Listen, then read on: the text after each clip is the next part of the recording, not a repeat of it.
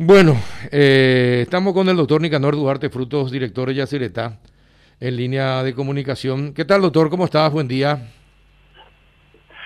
Buen día, estimado Carlos, y a la audiencia de Radio Primero de Marzo. Y felicidades en este día a, a la juventud.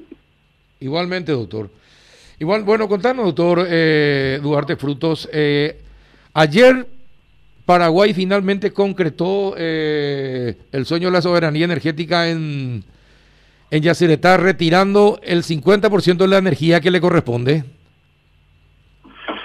Así es, un poco más de, del 50%, 51% por primera vez, pero esto tiene que ver con una política, Carlos, energética del gobierno, del presidente de la República, para una soberanía energética efectiva en un proceso eh, histórico. Hay que recordar que al comienzo del, de agosto del 2018, el retiro de energía desde Yacyretá estaba restringido técnicamente y solo se podía acceder al 24% de lo generado en Yacyretá. Esto es comienzo de nuestro gobierno.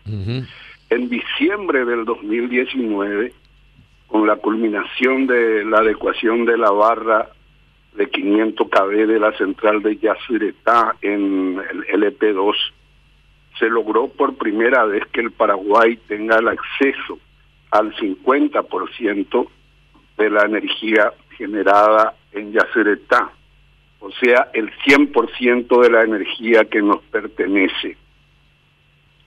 Y con la habilitación de LP1 hace eh, un par de semanas, con el presidente de la República, nosotros podemos disponer o usufructuar el, el, el 100% de la energía que produce que produce Yacinetá.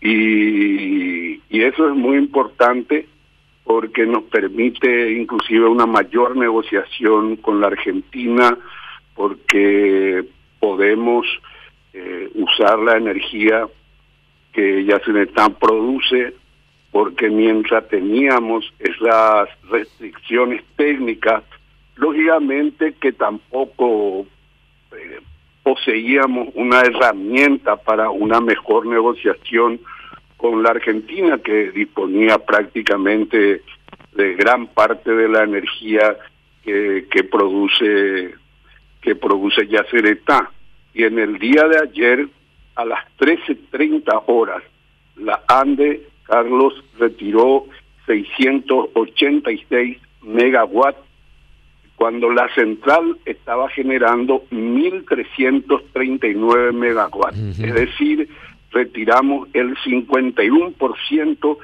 de todo lo generado en Yacyretá por primera vez desde el inicio de la operación. Eh, Paraguay usó más de la mitad de lo que generó Yacyretá ayer.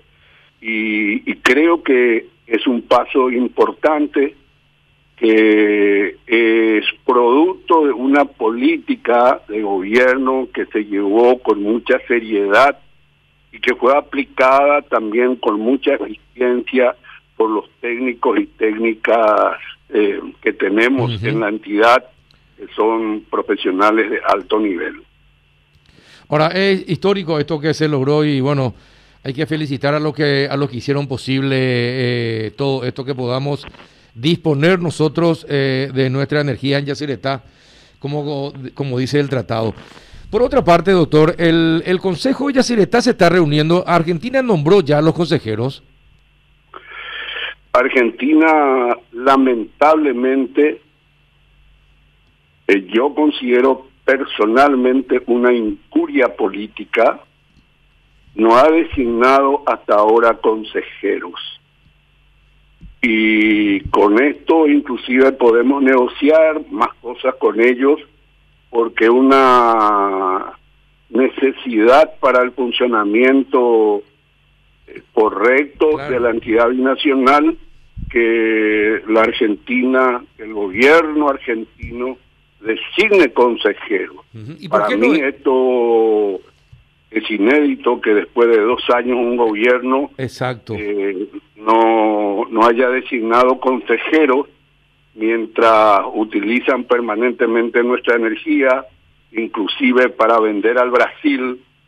Y espero que después de estas elecciones que tuvieron en la Argentina eh, podamos tener consejeros eh, que nombren los consejeros y, que podamos eh, regularizar muchas cosas que hemos decidido en la entidad a referéndum del Consejo. Nosotros tenemos, Paraguay tiene los cinco consejeros designados y el gobierno argentino hasta ahora este, no lo hizo. Me parece un acto de poca que dimensiona o que no dimensiona en su cabalidad lo que representa Yacyretá. Ahora, eh, nosotros eh, tenemos que usar más la energía de Yacyretá. ¿Por qué? Porque con el mayor uso de Paraguay, ¿Qué va a pasar en la Argentina? Tendrá disminución de sus ganancias. Eh, eh, por la exportación al Brasil vía Garaví, puesto que ahora tendrán que recurrir a la generación térmica para vender eh, en el mercado brasileño que todavía les deja ganancias. Si Paraguay usa más energía, la cesión a la Argentina será menor y Argentina dispondrá de menos energía a tarifa baja para su consumo interno, por la que eh, ellos eh, pagan eh, solamente en torno a 20 dólares y tendrán que este, usar sus centrales térmicas a un costo de 60 dólares megawatt hora. Entonces, dentro de una política estratégica, es cierto, somos socios, somos países hermanos, pero eh, tenemos que evidentemente eh, actuar eh, también con mayor solidaridad, con mayor equidad y mirar a la entidad binacional de Asunetán como un bien que necesitamos compartir, usufructuar de manera institucional. Pero ¿por qué? ¿Cuál es la razón por la que no se nombran los consejeros en la Argentina? ¿Qué, alegan? ¿Y cómo puede trabajar Yacyretá sin reuniones de consejos? y nos reunimos eh, el comité ejecutivo y las resoluciones están siendo postergadas eh, de manera legalmente forzosa, inclusive a referéndum del Consejo. He reclamado un montón de veces a, a mi par y en estos días me había señalado que se nombrarían los consejeros ahora con el canciller Euclid Acevedo, también he conversado sobre este tema y, él creo que habló varias veces también con el entonces canciller Solá, que creo que ahora fue cambiado por eh, Cafiero. Y, bueno, estamos en esa situación, mi querido Carlos, eh, las negociaciones que corresponden al rango de directores eh, la estoy haciendo, pero creo que esto tendría que volver a tocarse entre cancilleres porque necesitamos consejeros. Exacto. Necesitamos que Argentina designe a sus consejeros. Bueno, ahora en el ámbito político, doctor, acá la gente me pregunta, preguntarle por favor al doctor Duarte Fruto, ¿por qué no aparecen los actos de la ANR? ¿Usted no aparece? Eh, primero, yo estoy cumpliendo una gestión, no estoy en la vida partidaria, no tuve ninguna participación en, ningún proceso, eh, apoyo la unidad que tenga una orientación a favor del pueblo, una unidad que no se pierda en pequeñas reuniones de élite, y creo que los candidatos y las candidatas de nuestro partido que tengan la consideración de su pueblo, de su distrito, intendentes que han hecho un gran trabajo, van a ser reelectos eh, sin necesidad de que vayan los conductores o que vayan los jefes partidarios de la capital. Para mí la lucha por la municipalidad eh, o por las municipalidades es una lucha eminentemente distrital que no tiene nada que ver con, con los jefes de la organización central. De cualquier manera, es importante esa comunicación de la dirigencia de la capital, de la Junta de Gobierno con los líderes del interior, que son los que realmente representan eh, la fuerza política motora del coloradismo. Ahora, doctor, ¿qué pasa con la nota reversar del arreglo económico de Yacyretá? Eh, ¿Por qué no trata eso el, el legislativo argentino? Y justamente ese es otro problema grave para solucionar el caos financiero administrativo de de, de Yacyretá. Puede haber eh, críticas a la nota reversal Carte Macri, pero esa nota reversal eh, permite justamente eh, la permitiría la solución de varios problemas legales y financieros. Por ejemplo, eh, la tarifa aplicada en forma contable, y esto es muy importante, en la entidad binacional ya se está, es la de la nota reversal de 1992, que es de 30 dólares megawatt hora por factor de ajuste y quedaría esto 42 dólares. Pero esa nota reversal Paraguay no aprobó. Exacto. El Congreso no aprobó. Y por lo tanto, ANDE paga 22,63 dólares por la energía que le vende Yacineta. Y eh, por la discusión no resuelta hasta ahora de la nota reversal del 92, lo que sobraría de 40 dólares, 42 dólares megawatt hora, según la nota reversal del 92, ANDE paga 22,60 y el resto va a, a una cuenta, a una fuente contable, porque Argentina también Paraguay eh, no, no, no, no ha percibido ahora, hasta ahora por inundación, por territorio inundado y un montón de cosas que, eh, que la nota reversal del 92 este, había postergado eh, todo ese pago por territorio inundado.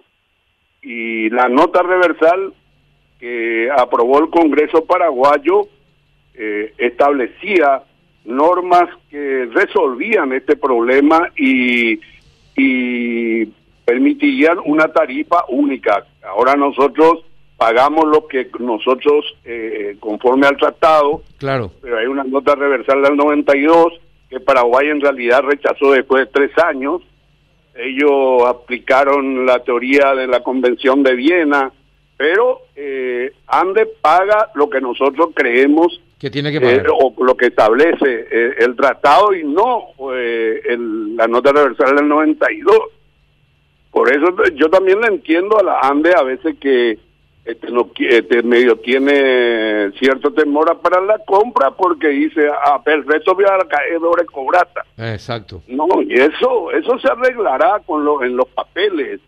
Este, pero ande en la medida que más energía retira de Yacyretá, más autonomía vamos a tener energética, política, financiera, no solo para una mejor negociación conforme a intereses comunes con la Argentina, también con Itaipú. ¿Y cuánto es la deuda que tiene actualmente Argentina con, por la cesión de energía de Paraguay? En este momento tiene 100 millones de dólares. Acaba de, informarme, eh, yo le informé al presidente de la República el viernes, este, el compañero Ignacio Barrio Arrechea, que es el, es el director del lado argentino, que hoy llegaría a 16 millones de dólares en una cuota de cuatro transferencias hasta diciembre por el monto de 40 millones de dólares. Estamos esperando que eso se haga realidad eh, con mucha expectativa. Hoy tiene que llegar la primera cuota de 16 millones de dólares. Eh, este gobierno, hace rato el gobierno argentino actual, que no nos paga. Eh, que estamos ahí ¿hace cuánto reclamando lo que nos corresponde. ¿Y hace cuánto en la era Macri teníamos mejor pago, esto hay que decir. Ajá. ¿Y hace cuánto que nos paga este gobierno argentino? Pago más constante. Mm. Doctor, ¿y hace cuánto tiempo nos paga yo le dije al propio eh, compañero Arrechea, que es lo que pasa. Mm. Estamos con un gobierno popular, latinoamericanista, y nosotros hace rato que no recibimos nada, y un gobierno de derecha nos pagaba, no digo puntualmente, pero pagaban de manera constante y tenían consejeros. exacto. Y por último, y por último, doctor Duarte Fruto, siempre en la política, ¿qué le pareció la intervención del presidente en México? Me eh, pareció bien. Y ese desconocimiento del gobierno de Maduro. Y Maduro está, el gobierno, eh, Maduro no es Chávez. Venezuela está en una deriva autoritaria como Nicaragua eh, y otros países. y bueno, no se puede negar que la democracia necesita la independencia de poderes. Primer punto, independencia de poderes. El poder judicial, el Estado de Derecho existe cuando hay una independencia de poderes, que es lo que respeta este gobierno y el presidente de la República, Mario Abdo Benítez.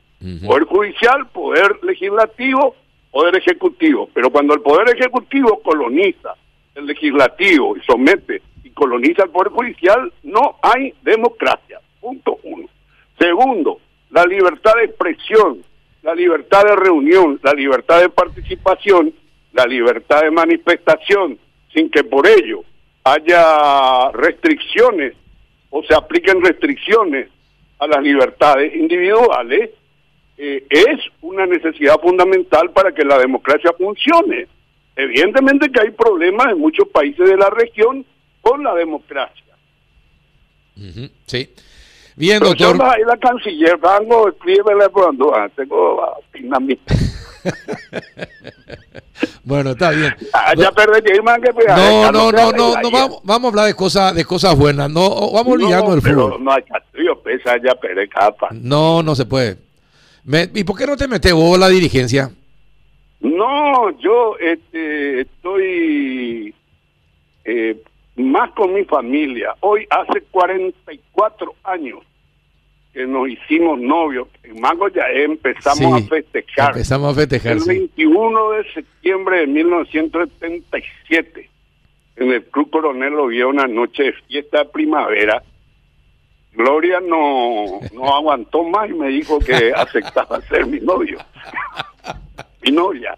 Era, tenía creo que 15 años, y yo 20, 21, 22, se mandó la beba.